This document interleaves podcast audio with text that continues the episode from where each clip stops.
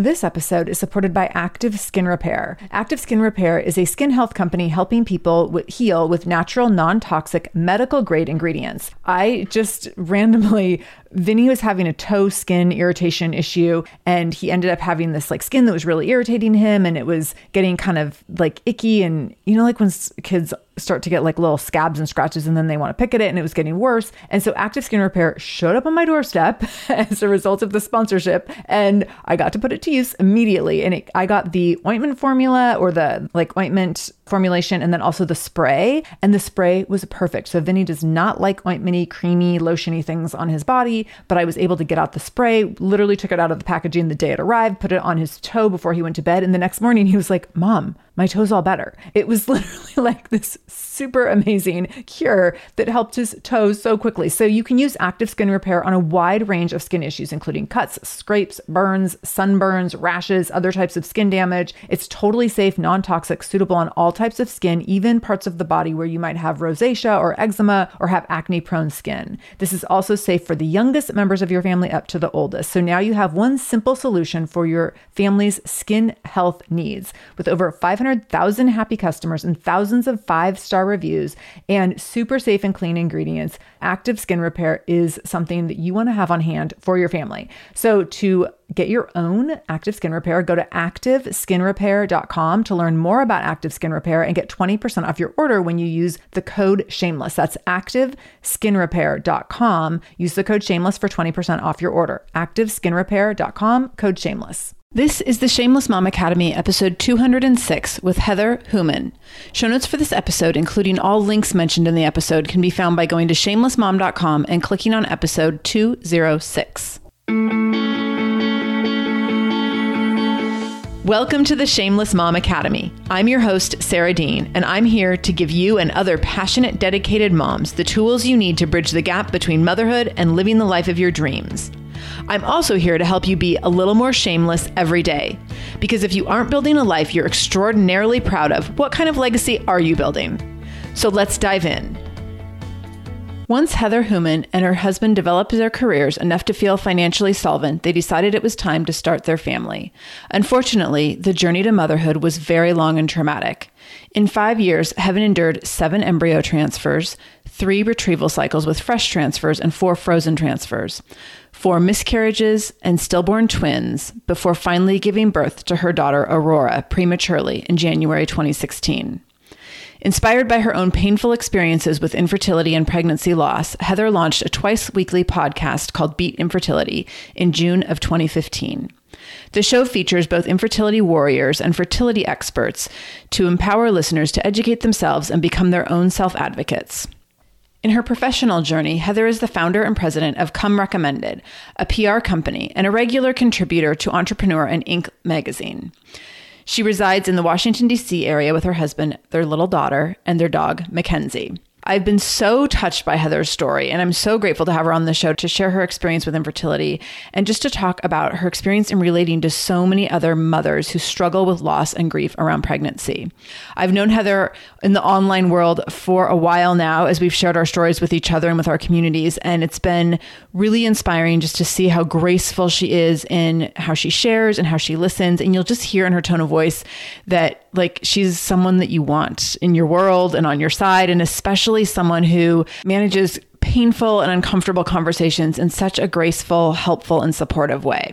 So I'm so excited to dive in with Heather Huhman. Heather Huhman, welcome to the Shameless Mom Academy. I'm so happy to have you here today.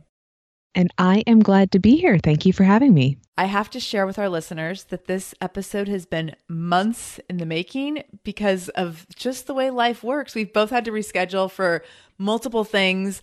So it now feels like an honor to finally be in the same place at the same time and make this interview happen. So I'm really, really excited to chat with you today. Such is the mom life, is it not? Totally, totally. And at the beginning of our call said, I have this cough and I'm going to try to not cough because rescheduling again was not an option at this point. So we are just rolling with it today. We are indeed. Yay. Okay. So I want you to tell us a little more about the dynamics of your personal and professional life beyond your bio. And what are you most excited about right now? It's funny. This is actually, I think, the toughest question you're going to ask me today. So I have a fairly complicated life in my personal life. I'll start there. Yes, I am, of course, a mom. And I run my own podcast called Beat Infertility, which is focused on bringing hope, education, and self-advocacy to people who are struggling with infertility. And that takes up a good portion of my time as a podcaster. You know, this is not something that we devote just a couple of minutes to every week. It takes up a good portion of my time. There's also the fact that I am working on a book on infertility as well. It's based on the podcast, so focused on a lot of the same things: hope, education, self-advocacy in terms of one's infertility journey. So that is my personal life, in addition to, of course, being a mom. So all of that covers my personal side. The professional side, I am a business owner. I run a PR company. We don't like to refer to ourselves as an agency because we function very, very differently. But I work with technology and business type companies doing PR. So that is all that. But what I'm most excited about right now, this is going to sound ridiculous probably, but this morning I deleted everything from my personal site, so HeatherHuhman.com. I deleted it all and I am starting from scratch, and it was the most freeing thing ever. So great. So great. Isn't it interesting when you have those moments and it's just like you have this newfound like openness and freedom and a new sense of direction and purpose because you don't have to be tied to something that's behind you. It's very exciting. Yes, exactly. Exactly. I've just done so many things in the last couple of years, and I felt that it didn't really represent my personal brand anymore. So I'm starting over, and it will be very infertility focused. I'm going to be doing some coaching in the infertility world. So definitely check that out. By the time this is live, that will also be live. So people can definitely check that out if they're interested. Yes, we will for sure link that up in the show notes. So, and there'll be links mentioned throughout this episode. I already have a sense of a few of them that I'm going to be throwing out there, and I know you'll have some to add. So make sure everyone listening, if you want to get any of those links and you don't have a place to write them down as we're going through, you can definitely go to the show notes over at shamelessmom.com, click on episode 194, and you can get access to everything Heather and I are talking about. So I want to give a plug for your podcast because there's two parts to the way I need to acknowledge you right now. First of all, the fact that you have this other full-time job that's not related to what you do with your podcast is very awe-inspiring because, like you said, podcasting takes a lot of time and energy, and your podcast content is you are so thoughtful about how you handle really delicate, really sensitive information. And I know that because I was on your podcast. So that's the second piece I wanted to address here is being a guest on your show, I was able to see how thoughtfully and carefully you put together your episodes. Because you're talking about infertility, you're very careful to classify your guests in terms of whether people who are currently working through infertility versus someone who's already maybe had success beyond infertility. And so I know that that takes just so much time and attention and energy. And I'm just blown away that you do that as like a little side gig because it's not just a little thing. It's really big and it's really significant. Well, thank you so much. And it definitely is a labor of love. I'm sure it is. And do you feel like now that you have so many people's stories in your hands and your heart that like there's no turning back? Absolutely not. I mean, I really love it. There are, of course, days when I wish that it didn't show up on my calendar as something to do just because I have so many things going on. Right. But once I'm actually on the phone and talking to people, I absolutely, there's no turning back.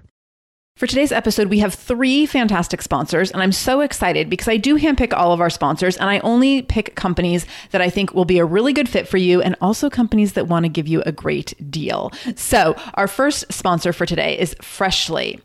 Freshly is the easiest and most convenient way to eat healthy, no matter what life throws in your way, kinds of meals. So we all know dinner time can be super hectic, super frantic, really exhausting. And what I love about Freshly is they take away the decisions around dinner. You might not know, and this is just from my background as a personal trainer, I know some research around this, that you make 200 to 250 decisions around food every single day. Freshly takes a ton of those decisions out of your head. There's literally something called mental fatigue around decision making, and that pertains to food. And Freshly takes that decision making away. You order your food online, it gets delivered to your door. Everything that they send your way is healthy, delicious. You don't have to guess about like if you're getting in the vegetables and the protein, it's all there. And so you get your meals from Freshly delivered right to your door, and you don't have to make decisions about dinner, which is the most freeing thing about ending your day, right? When you don't have to think about that. So to get started with Freshly, go over to freshly.com/podcast, and you will be able to get $25 off your first order of 6 chef cooked dinners. Again, that's $25 off your first order if you go over to freshly.com/podcast. This is a new link. The old links we were using are no longer active. So make sure you go to freshly.com/podcast to get started with Freshly today. Right. So I'll make sure I link up my interview on your show. I've shared it on social media a few times, but I'll make sure it's also linked in the show notes if people want to get a sense of that. And then what I really want people to listen to is your story on your podcast, which you shared on your episodes 109, 110, and 111.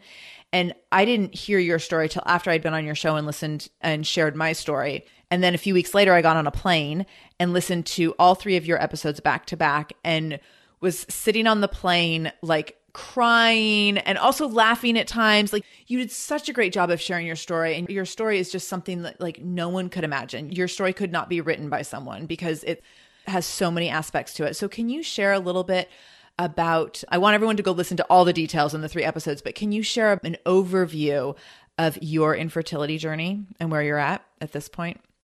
Oh gosh, I will try to be as brief as possible. I know that's a 3-hour question there. I was going to say that was actually the point of those 3 episodes, and it did take 3 hours. So, right. But I will try to be brief. So I was actually diagnosed with endometriosis back in 2007. At the time, I didn't really understand because I wasn't planning to have a family at that point. We weren't talking about it. It wasn't part of the plan. Not that we weren't going to eventually do it, but not at that time. So I didn't understand exactly what that would mean for my fertility. And it was a shock to be diagnosed with anyway. I was actually undergoing emergency surgery for a burst ovarian cyst. And it was just a crazy situation. I mean, I almost bled out in a Michael's craft store and had to be rushed to Johns Hopkins. And when I came to, they told me that I had endometriosis, which I had never heard of before. So all of that information was very new. At the time, like I said, in 2007, there just wasn't a whole lot of information about endo at that point. So I was in the dark for a really long time about what that would mean for me. So once we started trying to conceive in 2011, I actually became pregnant twice, but I miscarried both times. So the first time I miscarried was actually on Mother's Day in 2012. The second time was in October 2012. And that one hit me particularly hard because it was just a weird situation. We were in Germany, and we had been trying for a while. At this point, it had been a year, and we'd already had the one miscarriage. And the first time that I had really started tracking my cycles. And so we felt really, really good about that cycle that month. And then when we found out I was pregnant, it just all made sense. It felt like things were falling into place. And then I started having a lot of pain to the point where I couldn't stay conscious for very long. It turned out to likely be an ectopic pregnancy, and I was treated very, very poorly by an ER doctor. I'll just leave it at that. Otherwise, I'll talk about this for forever. We then went to a fertility clinic. We decided that, okay, we're obviously having issues. It's been a year. We've had 2 miscarriages, very, very early miscarriages, and it's time to see someone. So we randomly picked a fertility clinic as close to our house as possible, which is definitely not how I recommend anyone pick their fertility clinic, just for the record. And we stayed there for a really long time. So our first appointment was in November 2012, and we stayed there through May 2013. And they literally did nothing, absolutely nothing. I underwent a surgery, a laparoscopy, to remove endo again. That was my second time having it removed. So the first time was back in August 2007. And they also found some debris. I don't even know what the right terminology is, but as a result of likely that ectopic pregnancy.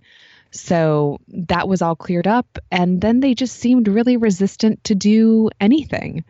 And for a while, I let that stand. And finally, I said, look, this is ridiculous. I'm going elsewhere. And I actually did my homework the second time, picked a new clinic, ended up there.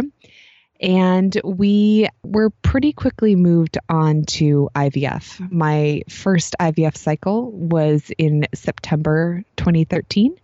I became pregnant with twins. And that was all very exciting and very frightening at the same time. I had a lot of health issues throughout the pregnancy, lots of just complications in general. Being pregnant with twins turns out very, very, very hard on the body. Your body is not really meant to carry more than one baby at a time. If I could go back and do it all over again, I really wouldn't have transferred more than one embryo. I wish, honestly, that my clinic didn't even give us a choice. I wish they had just said, look, you are young. This is the first time you are ever doing IVF. Because we don't know exactly how your body is going to respond, it's better to be on the safe side. Let's just transfer one. Mm-hmm. Because I had a good prognosis with IVF. Anyway, aside from the health issues I was having, because my body was definitely freaking out, the babies were very, very healthy, which was, of course, a blessing. There was nothing wrong with them. We saw a high-risk OB the entire pregnancy, and they kept telling me over and over again that they'd never seen such healthy and rather large twins before. So that was all very reassuring. Until I went to my 20-week appointment and my cervix was open. It was just a real shock because we left the house that morning thinking that we were going to be back after our appointment. And I was immediately rushed to the hospital and put on hospital bed rest for the remainder of my pregnancy, which at the time I thought was going to be a while. And it turned out not to be. I ended up going into labor a week later. And despite the fact that I knew I was in labor, it was unfortunately a Sunday night and Monday was a holiday. So the only staff at the hospital was an OB resident, and she kept telling me that there was no way I was in labor, despite the fact that I was having what I thought were contractions, and they were getting closer and closer and closer and closer together. And by the time they were 3 minutes apart, she finally bothered to check me out. At this point, I had been in active labor for 10 hours. Oh my gosh. And yeah, she checked me and she said that she could actually see my daughter in the birth canal. And she basically told us that it was all over from there and there was nothing that they could do. And now it was just time to deliver. It was all incredibly shocking. Even though I was in the hospital, I really didn't think that that was how it was going to end. After 28 hours, 27 hours, something like that of labor, I delivered both of my son and my daughter, and they were stillborn. So that was how that ended. I ended up being diagnosed with an incompetent cervix, which is exactly as it sounds. Your cervix is basically a complete idiot and is completely incompetent in the only thing the cervix needs to do. And after being told by every doctor I could find that this was not something that they wanted to prevent going forward, I couldn't believe it. It's honestly still the most shocking part, I think, about my journey. They said that with twins, it doesn't count, and that you need to lose 2 singleton babies in that way before they will consider doing anything. And that wasn't acceptable to me. Oh my gosh. Absolutely not. No. This episode is supported by AquaTru. Having clean, safe water is the last thing you want to worry about. But unfortunately, according to extensive research by the Environmental Working Group, 3 out of 4 homes in America have harmful contaminants in their tap water. So that's why you got to check out AquaTru. AquaTru purifiers have a 4-stage reverse osmosis purification process. And their countertop purifiers, which is what we have, take no installation or plumbing. And they remove 15 times more contaminants than ordinary pitcher filters, and they're specifically designed to combat chemicals like PFAS, which can lead to potentially adverse health effects like cancer, endocrine system disruption, and liver toxicity, which is part of what makes AquaTru so special, unique, and important in terms of how they are able to filter water. They also have water purifiers to fit every type of home. So like the installation-free countertop purifier that we have at our house to higher capacity under sink options. They even have Wi-Fi connected purifiers and mineral boost options. So I'm so excited about our new AquaTru. And here's the thing. I swear it's like a gentle reminder to actually drink more water every time you walk into your kitchen. So we are drinking more water now, and also more clean water. So more water that is more clean. It feels like a double win. I'm feeling pretty impressed with us. I feel like sink water, tap water becomes invisible at a certain point. And when I see the purifier on my counter, it's like many time a day reminder to like, keep drinking. So I want you to check out AquaTru for yourself and for your family. AquaTru comes with a 30-day money back guarantee, and that makes it a great gift as well. Today, my listener can receive 20% off any AquaTru purifier when you go to aquatru.com. That's AQUATRU.com and enter the code shameless at checkout. That's 20% off any AquaTru purifier when you go to aquatru.com and use the code shameless, SHAMELESS, aquatru.com code shameless. This episode is supported by a podcast I want to share with you called Understood Explains. So this show is about navigating ADHD, dyslexia, and other learning and thinking differences, which can be so confusing. And so every season of the show is around a different theme. So there's a season on special education, there's a season on ADHD diagnosis for adults, and the current season is all about IEPs. I love this podcast because the episodes are 10 to 15 minutes long. So if you are short on time or short on focus, you can take this content in super quickly, easily. It's very digestible. And the show is hosted by teacher and special education expert, Juliana Urtebay. So Juliana talks all about how to navigate educational plans, IEPs. She talks about the differences between IEPs and 504 plans. She really breaks things down in a really clear and simple way so that you have some of those questions that you might be thinking around, like, does this pertain to my child? Is this something I need to be looking into? Like, where do we go from here? Where do I go if I have questions? Juliana has you covered. She explains so many different things and so many different little pieces and nuance of IEPs and special education and different things on Understood Explains. So I want you to go check it out wherever you're listening to this podcast. You can go listen to Understood Explains. Just go into your podcast app, do a search for Understood Explains, and it will pop right up. Click on it, pick your episode, and get the answers that you've been looking for and the support that you need around different learning differences and differences in school. So I did find a doctor who would help me, and he installed what is called a trans-abdominal cerclage. It's a permanent cerclage. So listeners might be familiar with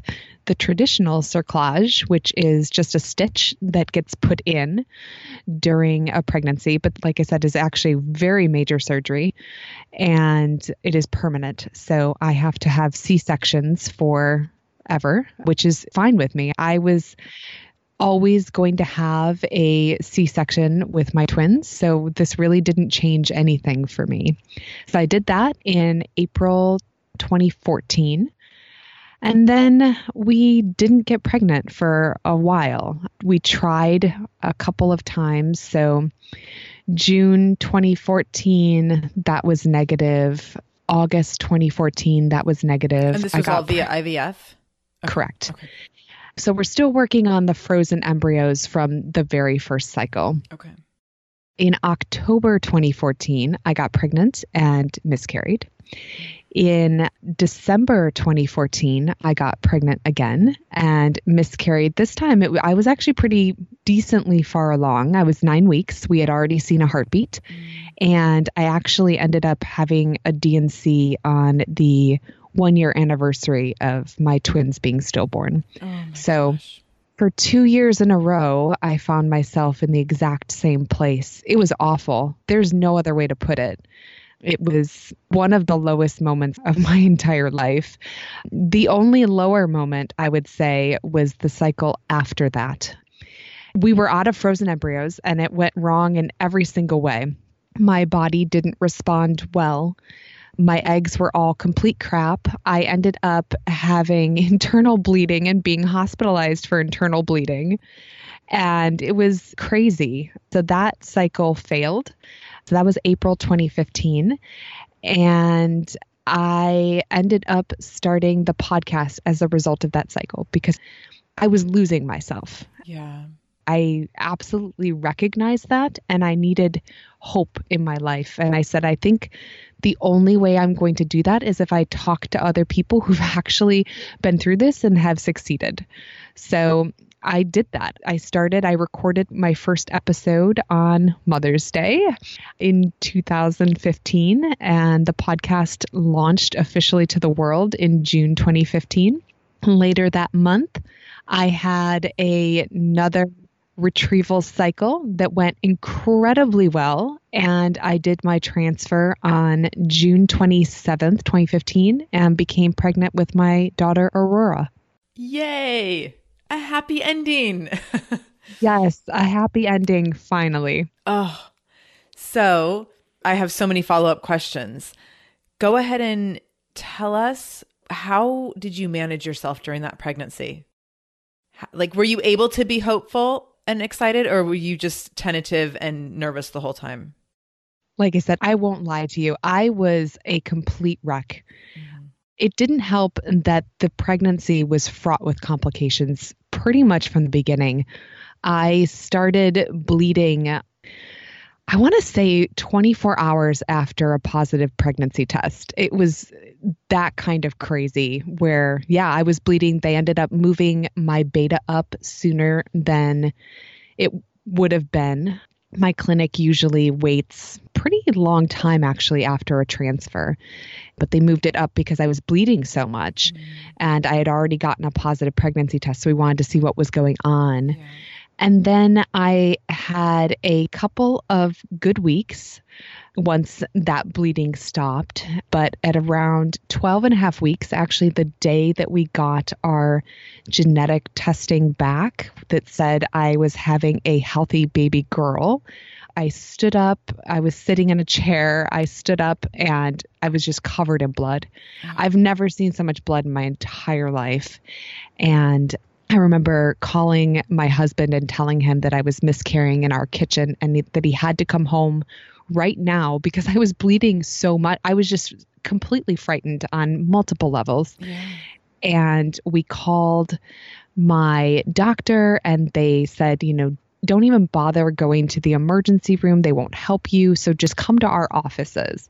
So he came home. We did that and everything was fine. It turned out to be what is known as a subchorionic hematoma.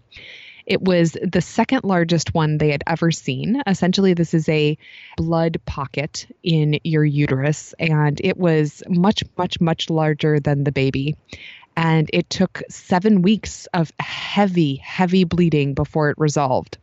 Oh my gosh. Then had a couple of weeks, and when I say a couple, I really do mean like two, of complete normalcy. And then suddenly my daughter stopped growing. And from there, it was complete chaos and fear all the time. Mm-hmm. She stopped growing the womb. We had every test under the sun done. We had weekly and sometimes bi-weekly appointments to say, hey, is she better off in or out of the womb today? And it was a nightmare. So I didn't really get to enjoy the pregnancy at all. We were constantly worried that she was going to die. And in the end, I actually ended up saving her life. When they tell you to count kicks, that is a very real and serious thing. And I took that responsibility very seriously. So I had and I forget, of course, what it's called now, but the placenta was in front of placenta her. Oh, no, just like a post anterior placenta, just where it's placed in your. Correct. Okay. Yeah. It's anterior. And then you don't feel as like, if you have that, you often don't feel kicks until later in the pregnancy. You got it. You got it. So, and even when I did start feeling kicks, I imagine everyone else feels them much more strongly. So I had to really be paying attention. And the fact that she wasn't growing properly, so she was smaller than she was supposed to by a lot. So all of those things together meant I really, really, really had to be paying attention. And so we went in on a Thursday. We got the she's still better off in than out. By Friday, it had been about 24 hours since I felt her move. And Saturday morning, and when I say morning, I mean like 3 a.m. I got my husband up. I said, we are going to the hospital. She still has not moved. I called the on-call OB. They actually told me, don't come in. This is not a thing. You're fine. Everything's fine. You were just checked out on Thursday. I said, I don't care. I'll see you in a bit. I went in, and within 5 minutes of being at the hospital, I went into labor. And they actually tried to stop it for a really, really long time. They put me through all sorts of torture trying to stop it for 15 hours. And they finally decided at 12:33 a.m. on Sunday to take her out. And it turns out that she could have died at any moment. Her cord was completely disintegrated. It didn't exist.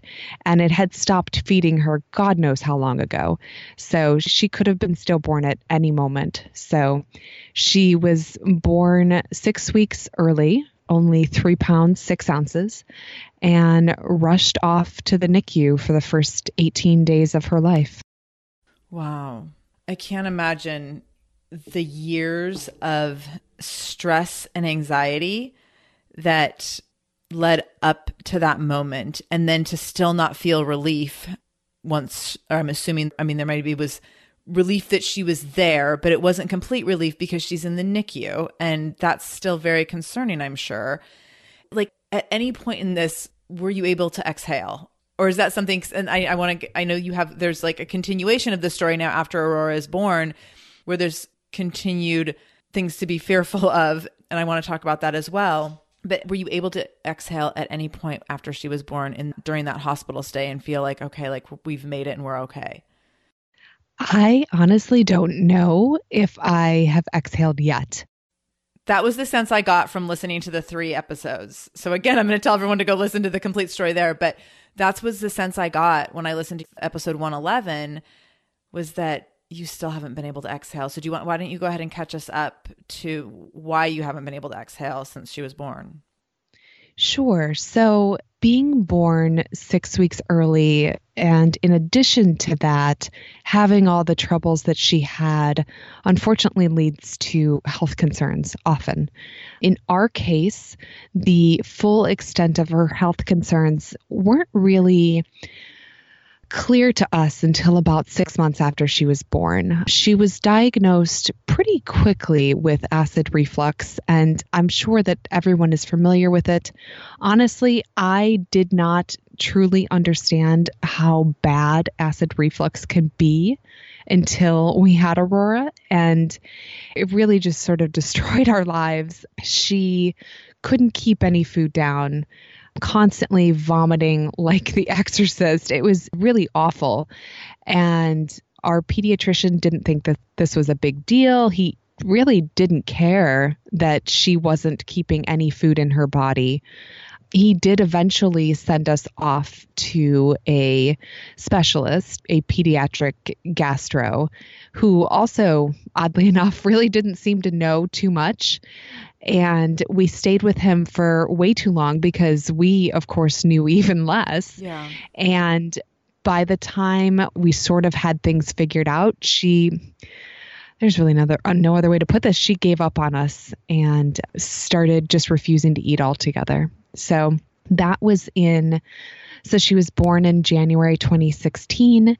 That was in June of 2016, where she just started refusing to eat altogether. We have since then seen so many specialists. It's just ridiculous. She was eventually diagnosed with a feeding disorder, something that I never knew that this existed, but she has a sort of PTSD response to food. She's afraid of it. It causes her fear. And it's not just food, it's anything that comes near her mouth. So I'm sure you can imagine that just causes all sorts of problems. I mean, even if you want to just wipe her face, she'll shake. Wow. She'll shake with fear. It's heartbreaking. It's heartbreaking.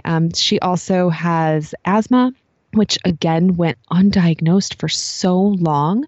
So she was getting bronchitis and pneumonia repeatedly. And normally, from what I understand, they don't like to diagnose asthma until they're at least 2 years old. But because they resisted it for so long, it went uncontrolled. And she kept getting these lung infections. As soon as she went on the asthma medication, we haven't had a lung infection since, wow, which is fantastic.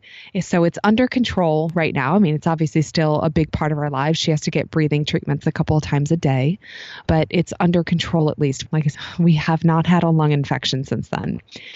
And then the final piece of the puzzle is the fact that she had sleep apnea and restless leg syndrome. So those sort of go together in my brain. We knew something was wrong. She wasn't sleeping through the night, which doesn't sound too terrible or even abnormal, but it's the way she wasn't sleeping through the night. She was thrashing around like something was attacking her, and that would last all night long.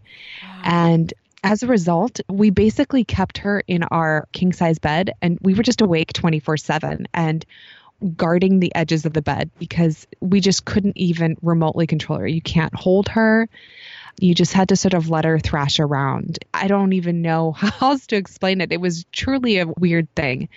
So she ended up being diagnosed, like I said, with restless leg syndrome. Once she got on a very, very, very low dose medication for that, boom, she slept through the night and has ever since. Wow. No thrashing, nothing. Just a couple weeks after that, she was diagnosed with moderate to severe sleep apnea. They said that she needed to have her tonsils and adenoids removed to solve that, but they weren't in a big hurry, except that about 10 days after that, she got strep and her throat swelled completely shut. So we went into emergency surgery to have her tonsils and adenoids removed, and it has been life-changing. It turns out that in addition to the reflux, she had tonsils that were so large, it was causing her to gag and food wasn't passing through properly, which we, of course, didn't know. Right. And so all of that time, she was gagging on food and making things worse. And so anyway, that surgery was in May of 2017. Yeah, that just happened this year. So that is kind of where we're at with her right now. She's incredibly small. She is frequently confused for a child that is much, much younger than she actually is. But having said all of that, she is off the charts intelligent. I cannot get over how much intelligence and personality she has. Oh. And how old is she now? She is 22 months today. Okay. 22 months. Oh my gosh. So where is the feeding at now? Did that improve with the tonsils and adenoids coming out? Is she able to eat a little bit better or at all? It improved, but it's definitely still an issue. So it is actually probably going to be an issue for many years to come. We're waiting for her to get older in order to qualify for some of the programs that are out there. Luckily, like I said, she's very, very intelligent. And so programs that are typically open to 6-year-olds and up, we're actually being considered for. Wow. They're evaluating her every 3 months to see if she's mentally prepared, because they have to be able to ask her to do things and she has to be able to follow the instructions. Right. But they are very much considering entering her into these programs. And it's much more intensive. But yeah, for right now, she's seeing both a behavioral therapist and an occupational therapist who specializes in feeding, both of those once a week. So it's an ongoing struggle, unfortunately. Yeah.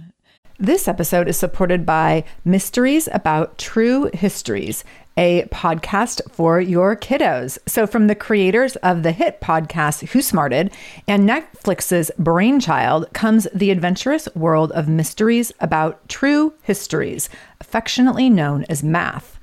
Every episode follows Max and Molly, who have just been recruited into a secret order of problem solvers, on an adventure through time packed with puzzles, hidden equations, history, and laughs, making learning cool.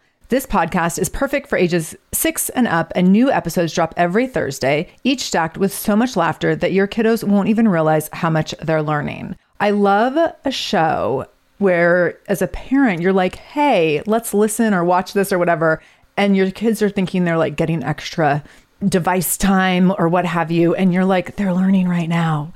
So it feels like such a big win. So I want you to go check out Mysteries About True Histories wherever you listen to podcasts. You can tune into Mysteries About True Histories with your kids. You can follow and listen on Apple Podcasts or wherever you get your podcasts, wherever you're listening to this podcast. So go check out Mysteries About True Histories to listen in and have some fun with your kid while they learn today.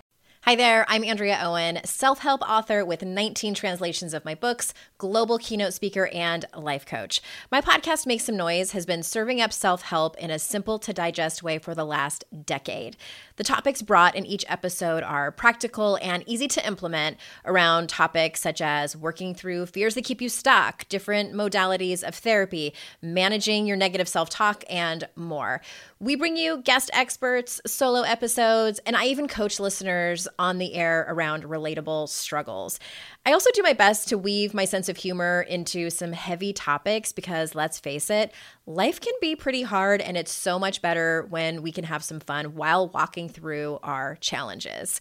Whether you're seasoned in personal development or just starting out, Make Some Noise podcast will help you become the best version of yourself, the person you're proud of when you look in the mirror and show up in your life. Simply search Make Some Noise with Andrea Owen wherever you listen to your podcasts. Do you feel like since the surgery in May, like you've been able to establish some normalcy, that like a predictable path in motherhood for yourself, or not yet? Well, I've gotten more sleep. Yay. I mean, just that piece alone is huge. Yeah, exactly. So that was such a huge problem for us. And it was so interesting to see it go completely away as a problem literally overnight. And all this time, I mean, it's not, I'm a very vocal person when it comes to things that I need. And so it's not for lack of telling a bazillion doctors about all of these struggles we were having. We just were ignored for a really long time until we ended up getting an appointment with a pediatric neurologist. We were put on a wait list. We weren't originally supposed to see her until July of 2017, but there ended up being a cancellation, and they called me and they were like, well, can you be here in like 45 minutes? And I said, yes. I ran and got Aurora at daycare, and we headed right over there. And it was amazing. The doctor changed our lives because she immediately saw what we were seeing this whole time and said that it's not normal and we are going to take care of this. And that was in April 2017. So yeah, it's been life altering in that respect, and that obviously sleep makes a huge difference. Yeah. Yeah. I had a lot of anxiety and insomnia in the first few years after Vinny was born. And I finally, I've talked about this on different episodes of the podcast, but I finally started taking a low dose of a sleep aid. And I was like, oh my gosh, I haven't gotten more than like 4 hours of uninterrupted sleep in years. And it has been life-changing. I've been on this low dose of medication for like a year now. Oh, and I have to go back to the doctor to like get my prescription renewed next week. And I'm like, I can't wait to talk. Like, I'm so excited to go and be like, oh, this has just made my life so much better. Because like when you're in it as a new mom, Like, you can't make it about you. So you just don't make it about you. But your mental health and physical health can really, really suffer. And you don't even put it together until you're out of that, like until you're beyond that point. And then you can look back and be like, oh my gosh, how did I even do that? And your period of surviving through that was a really long time. It was. And looking back, I really couldn't believe it was almost a year and a half that we were going on really no sleep at all, because it took both of us to keep her in our king size bed. That's how much she was thrashing around. Wow. Oh my gosh. So one of the things that really intrigued me, and I could very much relate to in listening to your, when I listened to your full story, is that you said that you regretted being so completely sucked into your infertility journey. And we're really open that you put your whole life on hold for a really long time. And I think that a lot of people going through infertility can relate to that. I certainly can. And my husband even said when we started talking about doing IVF a year and a half ago, or longer than that, but anyways, he was like, we can do this, but it can't take over our whole life, which was like offensive to me. But I really let our infertility take over our whole life to the point where I was like, well, I don't want to travel and I don't want to book anything because what if I'm pregnant and what if I'm not, and like whatever. So talk a little bit about that. And what is your advice to women who might be in that situation and they might feel that kind of that paralysis of infertility? Well, I definitely recommend not to do that. Right. I tend to do that with really every aspect of my life. I give things that I'm working on my full attention. And I really convinced myself that if we didn't do that, that we would just stop trying. Yeah.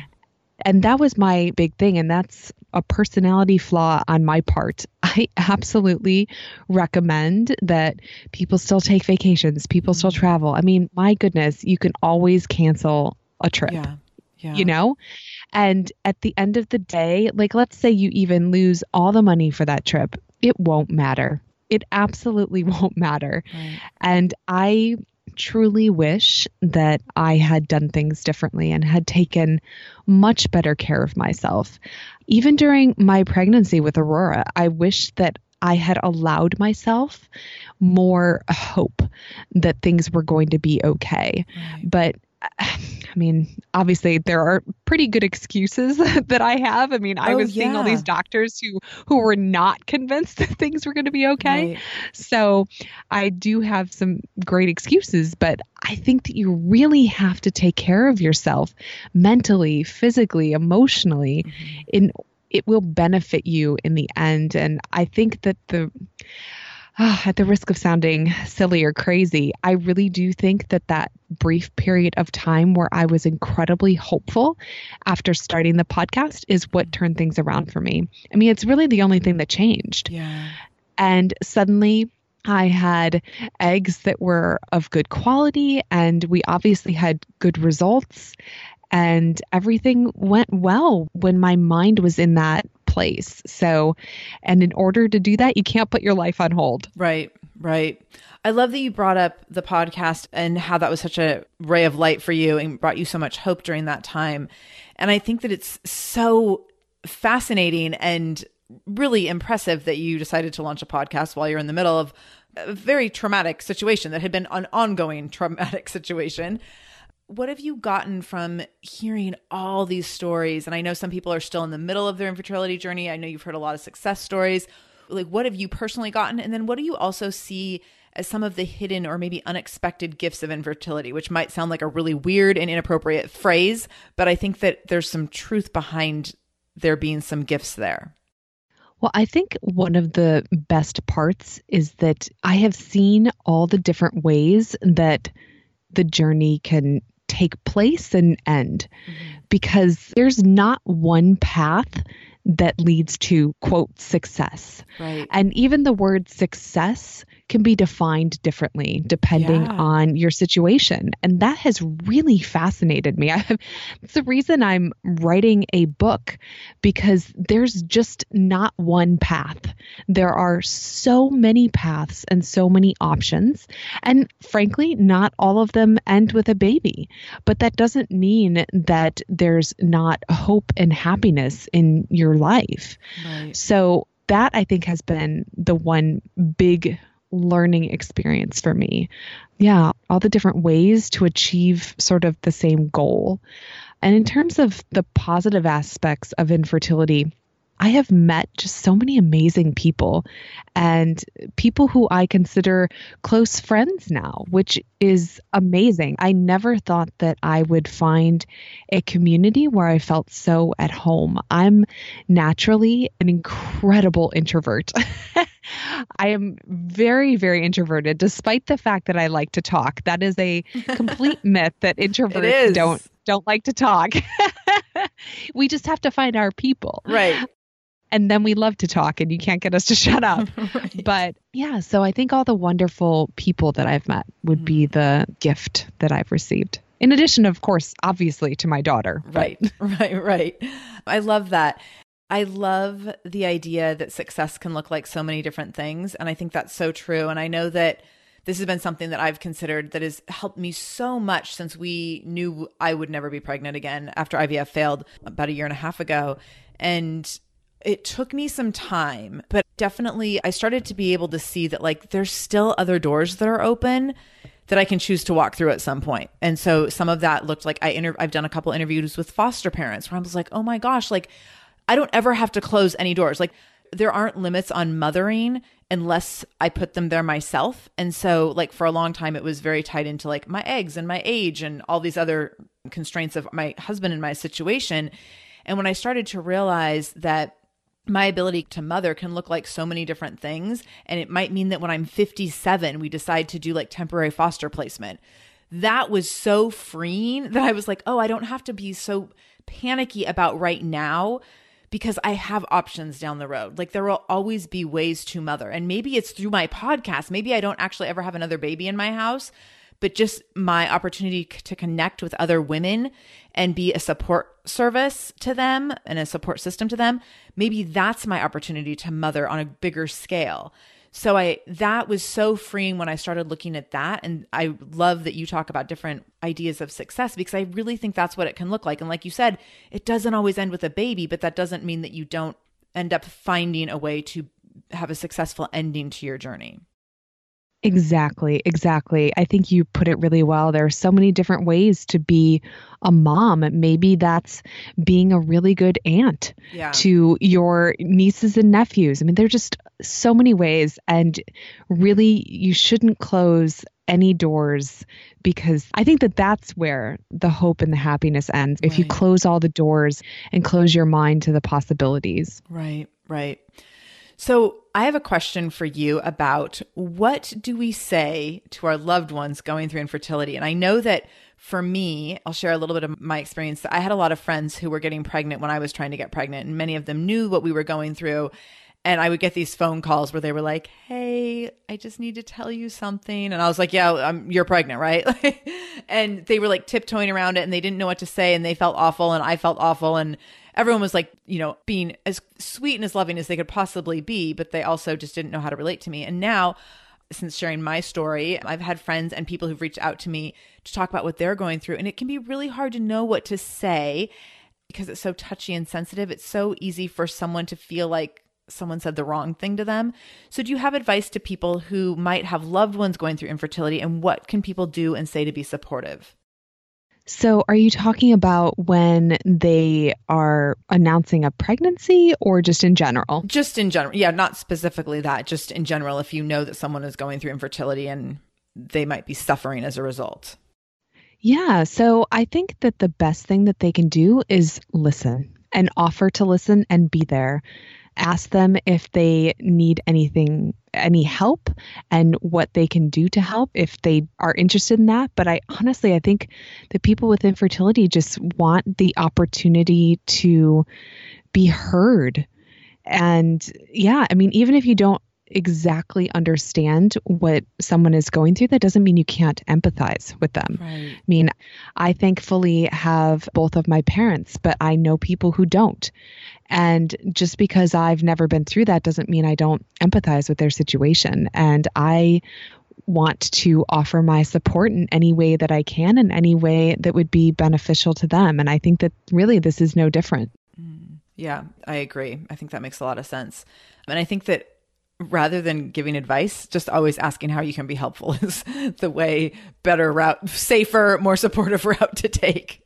Oh, yes, absolutely. Just leave advice off the table. Right, totally. I had a friend who had multiple miscarriages, and she already had a baby and then had multiple miscarriages.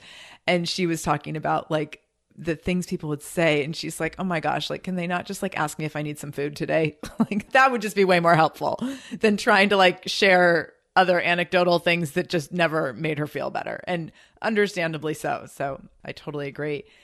I want to know in what ways you are a shameless mom.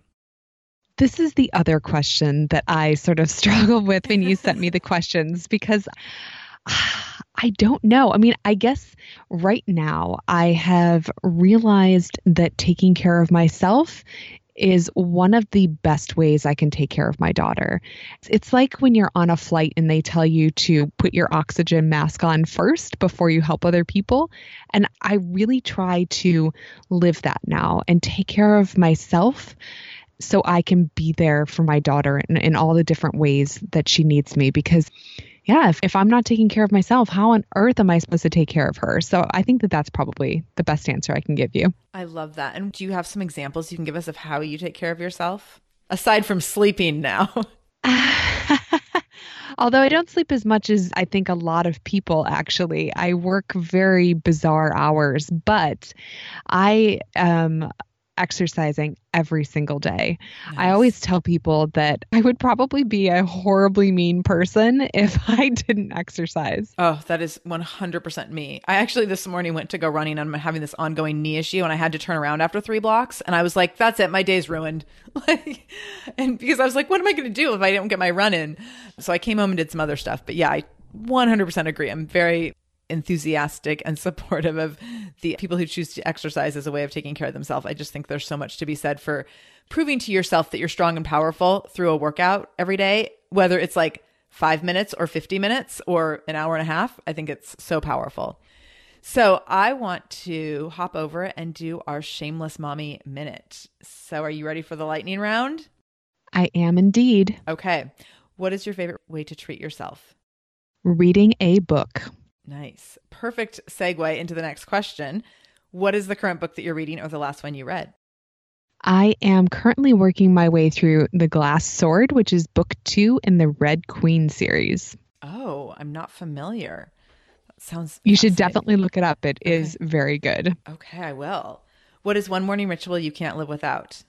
That would be my workout. Nice. Who is your biggest inspiration? I would have to say my mom. She is the quintessential supermom.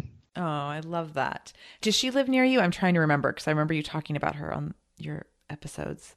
She just moved out to our area. She used to live in Chicago and I'm in Maryland. So we were very far apart for a while. Okay. Oh, that must be really nice to have her close. It is. If you could give all moms one superpower, what would it be and why? So this isn't, I guess, a superpower, but a clone. I would give them a clone. Nice. And as a result of that clone, they could have the clone do all the things that they didn't want to do or didn't have time to do. I love it. We all need one of those. Yes. We might even need more than one sometimes. Perhaps, yes. So Heather, I so appreciate you being here. I so appreciate everything you shared about your journey. And I'm so glad you have little Aurora with you now and that she's doing better.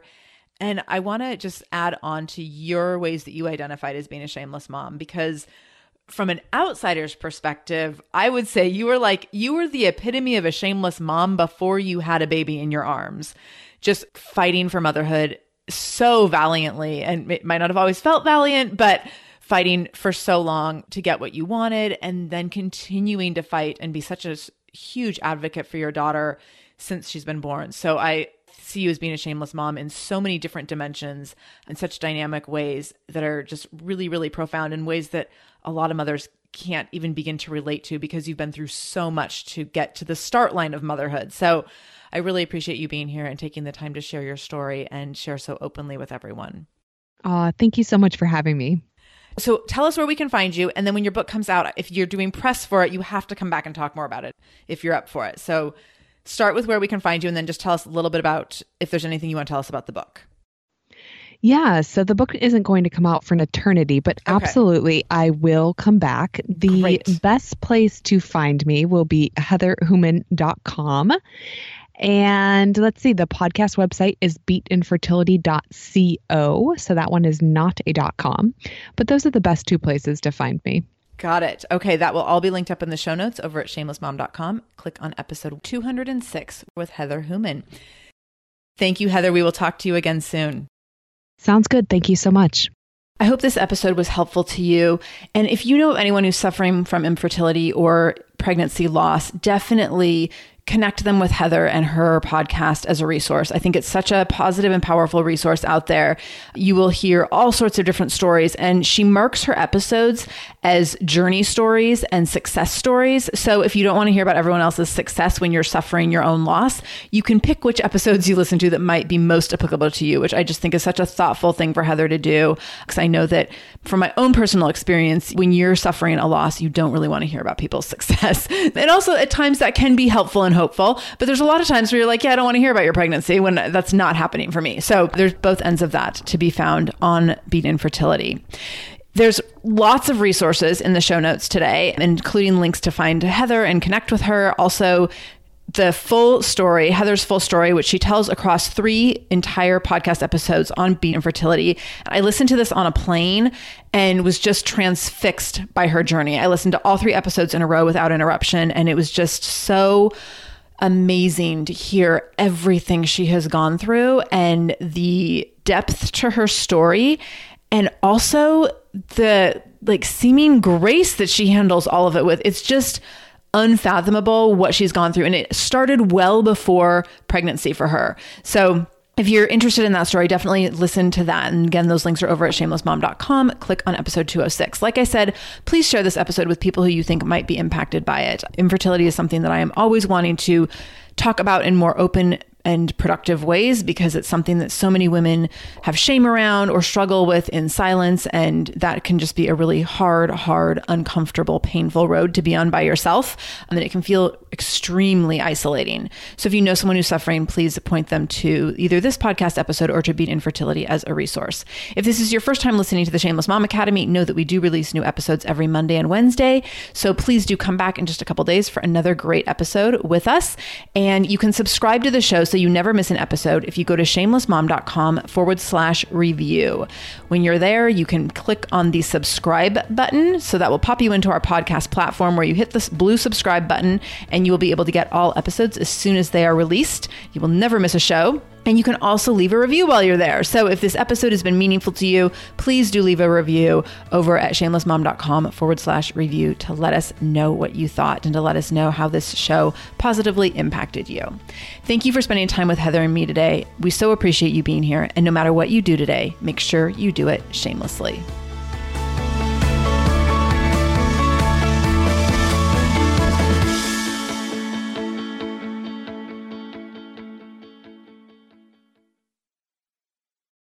Well, hey there, busy mama. Are you looking for ways to make your life easier, your home less chaotic, and at the same time, add more joy to your life? My name is Deanna Yates, and I'm the host of Wanna Be Clutter Free, a podcast all about letting go of the stuff we don't need in our lives so that we can focus on what truly matters. Don't worry, I'm not going to tell you to throw it all away or make you feel guilty about keeping something you love, no matter how many other people don't quite understand it. But I will give you practical and, more importantly, actionable advice so that you can make progress right away. And you won't just hear it from me. There are amazing guests too. It's like having your bestie in your pocket, telling you it's okay to let go of the things that are not serving you and your family in a totally non-judgmental way. So join me over on the podcast, where we can work on progress over perfection for those of us that want to be clutter-free.